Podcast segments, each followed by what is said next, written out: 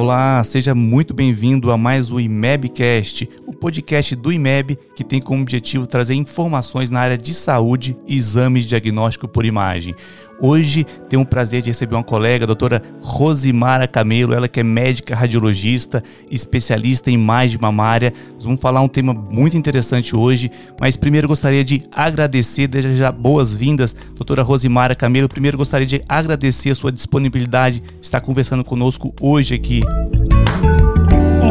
Olá, doutor Renato, olá pessoal, é, o prazer é, é todo meu. É um enorme prazer para mim, é, né, na época de Outubro Rosa, estar tá aqui podendo falar da ressonância magnética das mamas, que é um método, né, propedêutico essencial aí na avaliação mamária. E então o prazer é todo meu, eu que queria agradecer a oportunidade. Nós que agradecemos. Mas é isso aí, nós vamos falar hoje, até vamos dividir em dois episódios aqui do IMEBcast, vamos falar sobre ressonância magnética das mamas, bastante dúvidas, questionamentos que às vezes os colegas, residentes têm em relação ao exame. Então, para principalmente para o público mastologista, oncologista, ginecologista, mas de uma forma geral, o pessoal que acaba solicitando o exame de ressonância magnética das mamas. Então, vamos nesse primeiro episódio, se você pudesse já iniciar um pouquinho, doutora Rosimara, falando sobre uma breve introdução do exame em si, da ressonância magnética, da ressonância magnética das mamas. É, bom, é, a ressonância magnética mamária é atualmente o método que a gente tem mais sensível na detecção do câncer de mama, né? E a gente tem várias indicações específicas e bem estabelecidas. É, a ressonância é um método que, além de ter uma alta resolução espacial, ela permite a gente fazer uma avaliação multiplanar das mamas, né? Ou seja, avaliar as mamas em, em diversos planos. E ela tem ainda um excelente contraste tecidual, que vai proporcionar para a gente, portanto, então, imagens de alta qualidade com uma vantagem é, muito grande que é a de não expor a paciente à radiação ionizante. Né? Além disso, a ressonância ela vai oferecer, além das informações morfológicas que a gente tem quando a gente encontra uma lesão na ressonância, ela permite a gente avaliar o comportamento funcional daquela lesão, ou seja, a perfusão tecidual e a cinética de impregnação do contraste naquela lesão. Entendi. É, então, é, então, é um método que está cada vez né, auxiliando mais a gente aí no, no, diagnóstico das patologias mamárias. Com certeza. Então, reforçando essa parte, a, esse grande diferencial de não utilizar radiação ionizante e também a parte da avaliação da perfusão. E se pudesse comentar um pouquinho quais seriam as principais indicações hoje na prática clínica da ressonância magnética das mamas? Certo. Bom, uma das principais indicações que, né, que a gente tem é o esclarecimento de achados inconclusivos na mamografia ou ultrassonografia. Eu acho que é um da, uma, uma, das principais indicações que a gente tem, né? Mamografia ou ecografia com alguma dúvida ou, me, ou mesmo uma mamografia ultrassonografia que tem um BIRADS, né? BIRADS 3, um BIRADS 4, para a gente avaliar ainda, é, fazer uma avaliação complementar daquela lesão. E especialmente nos casos inconclusivos, mamografia ultrassom BIRADS 0, a ressonância aí é fundamental para poder esclarecer esses achados. É, outra indicação importante também em pacientes que já têm o diagnóstico de câncer, né, é para estadiamento e planejamento cirúrgico. Então, a paciente já tem uma lesão identificada que tem diagnóstico de câncer e a gente, com a ressonância, a gente pode identificar completamente aquela lesão, né, avaliar outras características dela, como eu falei, além da morfologia, a perfusão, né, a cinética daquela lesão, e além disso, diagnosticar câncer oculto na mesma mama e rastrear câncer oculto ainda na mama contralateral. Então, ela é fundamental aí no planejamento cirúrgico e estadiamento das pacientes. Outra indicação fundamental é no acompanhamento terapêutico, né, avaliação de resposta à quimioterapia, é, e uma vez a paciente operada, né, uma paciente que teve câncer e foi submetida a uma cirurgia, ou por algum outro motivo, por às vezes alguma outra outro tipo de lesão, é, a ressonância é um método que permite é, uma avaliação muito boa de alterações pós-cirúrgicas, né? Necrose de gordura, hematoma, seroma, e às vezes de algumas alterações pós-cirúrgicas que deixam o médico na dúvida de se é uma lesão é, residual, se é uma recidiva ou se é só uma alteração pós-cirúrgica. Então, a ressonância auxilia muito a gente nesses casos. É, então, para avaliar também doença residual e recidiva, né? É outra indicação. Sim. Ela é o melhor método para avaliar implantes mamários, né, os implantes mamários de silicone, é o melhor método que a gente tem atualmente para avaliação. E uma indicação muito importante é o rastreamento em pacientes de alto risco, pacientes com mutação BRCA1 e 2, pacientes com síndromes genéticas relacionadas ao câncer de mama e também mulheres submetidas à irradiação torácica. é um método de, de rastreamento que se aplica muito bem. E a gente tem outras indicações mais específicas, como paciente com descarga papilar patológica, pesquisa de carcinoma oculto, mas essas que eu falei são as principais indicações do exame. Entendi, realmente é importante a gente reforçar que às vezes o colega realmente tem dificuldade, às vezes até questões de, de plano de saúde realmente liberal, não, a gente sabe que é, comparado realmente a outros exames, como a ultrassonografia, a mamografia, tem um custo maior, mas é importante a gente relembrar realmente as principais indicações da ressonância. Se pudesse falar brevemente, assim, eu sei que o colega já, já acompanha, já sabe, mas só reforçar um pouquinho como que é feito o, a ressonância magnética em relação ao tempo do exame, é, uso do contraste, se puder falar um pouquinho mais, de uma forma breve, mas como que é feito o exame de ressonância das mamas? Bom, é, o, o exame, assim, começar, vou começar falando um pouco em relação ao preparo, né, o que antecede o exame depois da realização, realização do exame propriamente dito. Certo. Então, uma das, uma das coisas, a gente tem que se atentar a alguns fatores para que a ressonância né, das mamas seja realizada da melhor maneira possível. O primeiro fator já é a marcação do exame na época adequada do ciclo, sempre que possível, especialmente em pacientes que estão fazendo exame por, por rastreamento. A época adequada do ciclo é, para se fazer a ressonância é do sétimo ao décimo quarto dias do ciclo. Ou seja, a ressonância ela não deve ser realizada na primeira ou na última semana do ciclo menstrual. Por quê? Porque o parênquima mamário ele sofre algumas alterações durante o ciclo menstrual. Inclusive, essa é uma das limitações da ressonância, né? E essa flutuação hormonal, ela influi diretamente na impregnação pelo meio de contraste no parênquima normal, que é o que a gente chama de realce de fundo. Então, se a paciente faz a ressonância numa época inadequada, ela pode é, ter um realce de fundo muito acentuado. E aí esse padrão pode dificultar a interpretação dos, dos achados do exame ou até mesmo simular uma lesão, né, que seria um falso positivo. Entendi. É, bom, a exceção a esse período de marcação são pacientes que estão realizando ressonância para avaliar, por exemplo, extensão de um tumor, né? Ou seja, para estadiamento. E aí, nesses casos, a gente muitas vezes não pode esperar essa fase mais adequada do ciclo. Então, o exame pode não ser feito nessa época. Mas o ideal é que ele seja feito nessa época para a gente evitar, né? Esses achados falsos positivos e evitar biópsias desnecessárias aí por, uma, por um achado que seria é, um realce de fundo do parênquima, né? Bom, e aí então prosseguindo na realização da, da, da ressonância, é, um, um, outro fator importante, né, que antecede a realização dos exames são os dados clínicos da paciente. Então, os dados devem ser fornecidos da maneira mais completa possível no pedido médico e complementados por um questionário que a gente aplica à paciente antes do exame. Então, é fundamental para a realização da ressonância a gente saber o histórico daquela paciente, bem como os exames anteriores, né, é, que, a, que a paciente tem, ultrassonografia, mamografia, ressonância, é, PET, com o objetivo da gente comparar esses achados, né? É importante é, a gente também lembrar que é, da paciente não fazer uso de desodorante, creme nas mamas é, e nas axilas antes do exame, porque isso pode provocar artefatos, né? Entendi. Durante a situação. Bom, então, é, passando para o exame propriamente dito, né? Antes do exame, é obtido um acesso venoso na paciente para injetar o contraste, que é o gadolínio, né? O meio de contraste necessário para o estudo dinâmico. É, se a paciente tiver alguma história de alergia, se é com a gadolina, depender da gravidade, pode ser feito um preparante alérgico também antes do exame. E em relação ao exame propriamente dito, a ressonância de mama vai ser realizada com a paciente em decúbito ventral, né? Então, com a barriga para baixo, apoiada na maca, um apoio na cabeça, normalmente para dar mais conforto e também para reduzir o artefato de movimento. É, as mamas elas vão ficar encaixadas no interior de uma bobina específica para realização de ressonância de mama, que é a bobina de mama. Os braços ficam elevados, né? E, é, e a parte da paciente que vai entrar inicialmente no, na, na ressonância, no magneto, são os pés, o que também é menos é, claustrofóbico, né? É. O exame, ele vai ter uma duração de cerca de 20 a 30 minutos, dependendo né, do, do exame, e é de extrema importância também a gente explicar para a paciente essa duração, não só para tranquilizar a paciente, mas também para solicitar a colaboração dela em fazer uma respiração mais superficial, evitando os artefatos de movimento do exame, é, é importante explicar para a paciente também sobre o momento de injeção do contraste. A gente normalmente é, inicia o exame com a, a, fase sem contraste. Quando a gente for injetar o contraste, é importante explicar para a paciente que ela pode sentir desconforto no braço, mas que é, é crucial nesse ponto que ela não se mexa para a gente conseguir uma, uma qualidade melhor da imagem. E a paciente normalmente dispõe de um alarme, né, uma campainha que fica na mão dela durante o exame e que pode ser acionada a qualquer momento caso ela sinta algum desconforto. Entendi. É, os pacientes com, com implante mamário de silicone ou reconstrução, né, com, com prótese ou expansor, tem na ressonância um método excelente para avaliação de integridade das próteses, como eu falei anteriormente.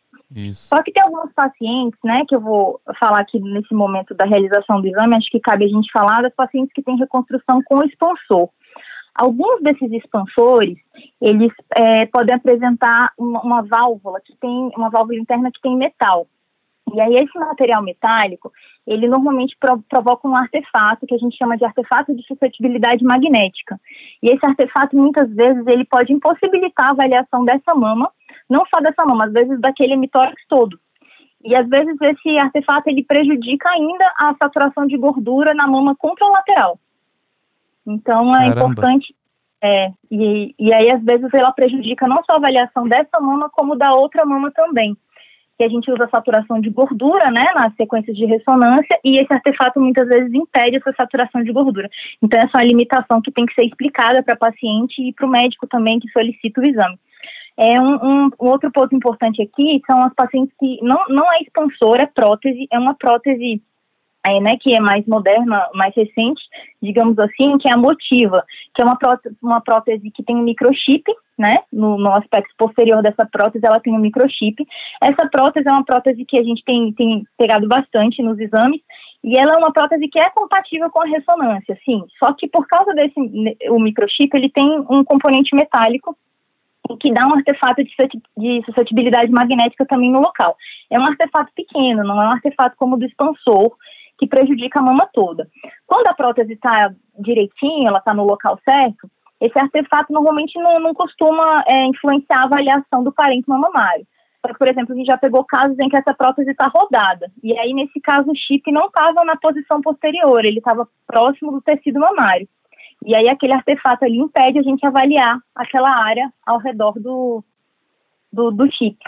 Então, é só é, salientando esse ponto, que ela é uma prótese que está tá chegando bastante agora pacientes com ela.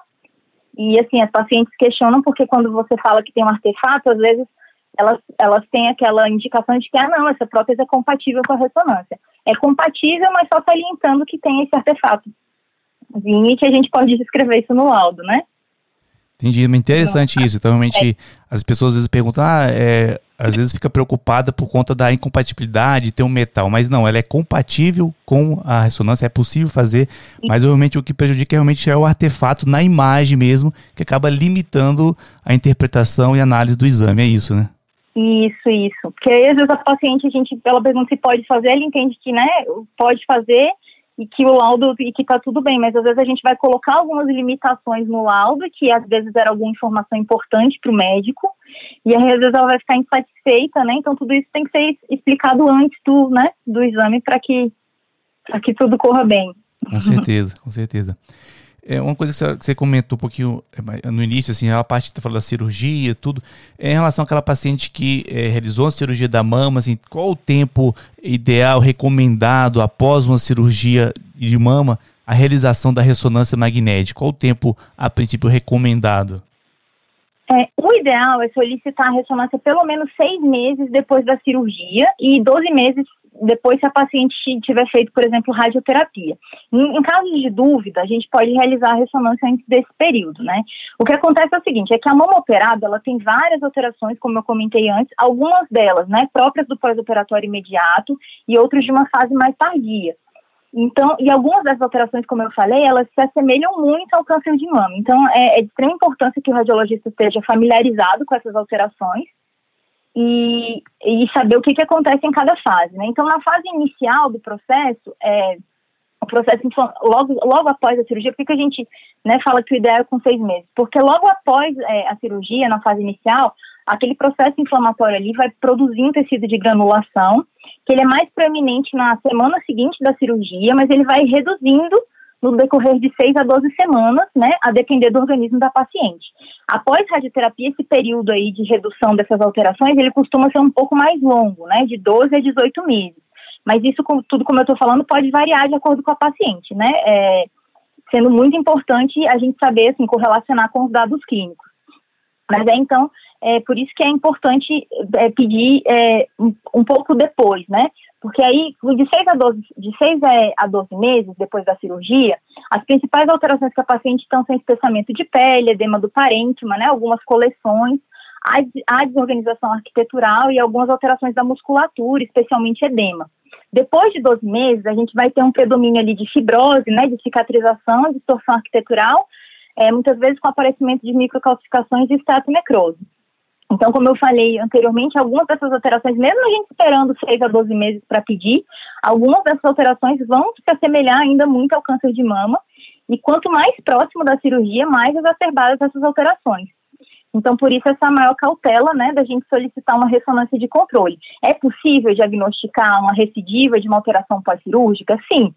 Mas a ressonância tem uma melhor capacidade de distinguir, né, essa cicatriz de uma recidiva, por exemplo, depois de seis meses de cirurgia, pelo menos. Entendi, com certeza. Realmente ter cautela, bom senso, tanto para solicitar nesse período adequado, como também até na interpretação, se for um período menor que esse. Né? Só para finalizar, mais o que você comentou um pouquinho, para reforçar isso, a importância que você comentou no início, a importância do colega, do médico, solicitante, a importância dele escrever ali na solicitação do exame mais informações clínicas, o, outros achados, exames que realmente levaram à ressonância magnética. Se pudesse falar um pouquinho a importância vezes, do colega trazer mais informações no pedido médico e também se, de uma forma geral, os convênios cobrem a ressonância de, de uma forma geral mais tranquilo. Como você pudesse falar um pouquinho sobre isso, doutora Rose?